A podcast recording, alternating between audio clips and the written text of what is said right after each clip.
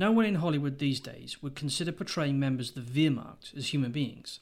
Perish the thought of showing mid century Germans as anything but rabid Nazi loyalists. How dare anyone portray these people as having emotions and nuance? But this was the 1970s, where opinions weren't so polarised and Hollywood wasn't so woke. You could make a film with pool money depicting the German army in the 1940s. The director being an alcoholic was just par for the course, and people back then probably would have been able to pinpoint Yugoslavia on a fucking map. We're introduced to a small collection of battle hardened German soldiers who are taking out a Russian artillery position. The group of experienced men easily dispatched the Russian soldiers and captured a boy who happened to be the musical mascot or something.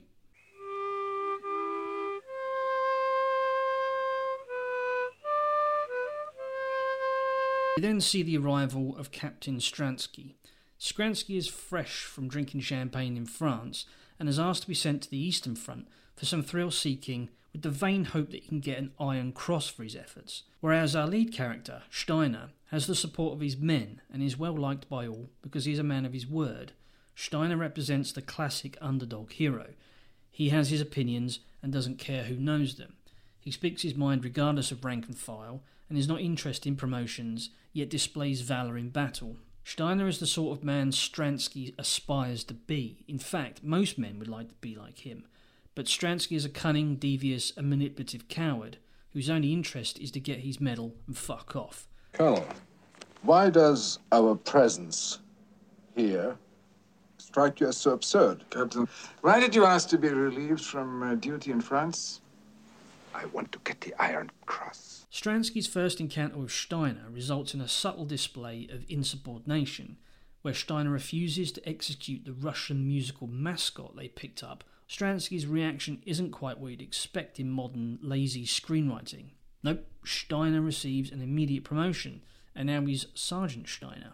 This is an attempt to get Steiner on side for future favours. We get to see just how hell bent Stransky is for his pursuit of medals. He quickly identifies two homosexuals under his command. He feeds them lines about how men can live without women, etc., and uses their non denials against them to force their loyalty through fear of the death penalty. I can assure you of this. If you get caught, you will be hanged. Slowly. Both of you. The Russians inevitably advance and they kick the shit out of the Germans. There are some great action scenes here. The editing is superb. As part of this Russian push for territory, we see a young Lieutenant Meyer leading the troops to hold their position. Meyer even engages in hand to hand combat to inspire the men. It's from here on out that we see even more shitbaggery from Stransky as he claims stolen valour for the successful pushback against the advancing Russians. Steiner was injured during this skirmish and spends a few weeks in hospital dealing with a concussion. He's not that badly injured though, because he finds time to get his end away with a fit looking nurse.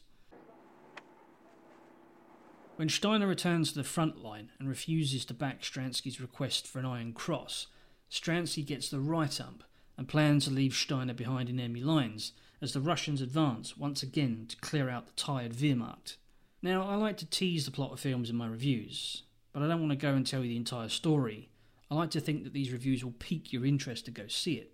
And it's well worth watching too. There are no holds barred in this film. Children get shot, women get shot, everyone gets shot, just like you'd expect in a movie trying to tell a realistic story of a small platoon trying to navigate their way through enemy territory. The film does balance injustice and justice rather well.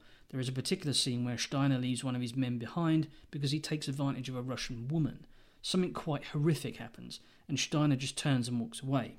It's a sense of raw justice that you'd expect in a war zone. The climax of the film is heightened by the biggest injustice of them all.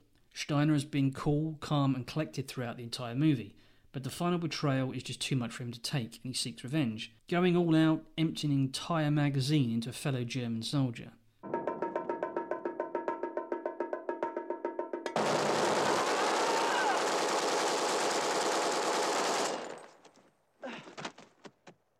There are issues, though. The ending. You're left hanging as to what happens to our main characters, as there is no definitive conclusion, which left me feeling unfulfilled and that retribution had not been fully served. The director, Sam Peckinpah, caused lots of issues with production and staff. Peckinpah would go on benders, and days would be lost while he sobered up. Peckinpah was also snorting lines of blows so that he could keep alert and oversee the editing process. The film ran hugely over budget, costing an extra $2 million, causing doubts about the film being completed. If you believe what you read, the ending was thrown together by the will of James Coburn. Pissed off by the fact that the film had run massively over budget and threats of putting the entire production on hold, Coburn said fuck it and made Peckinpah shoot something completely off the cuff.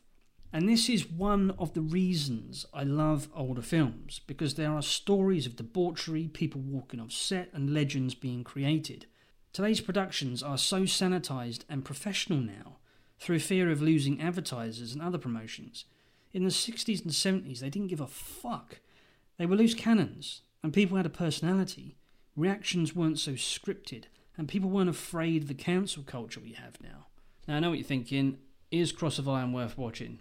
If you have an interest in war films and like breaking the convention of war films, then absolutely yes, it is worth watching. I was drawn to this film for two reasons. One is that I like Second World War history, and second is because of Sam Peckinpah. I loved Straw Dogs, 1971, Dustin Hoffman, absolutely fantastic film. You should definitely go and watch that if you haven't seen it. But I also like the fact that he struggled with substance abuse, um, but yet it was a testament to his character that he got through that and produced such great films in his career.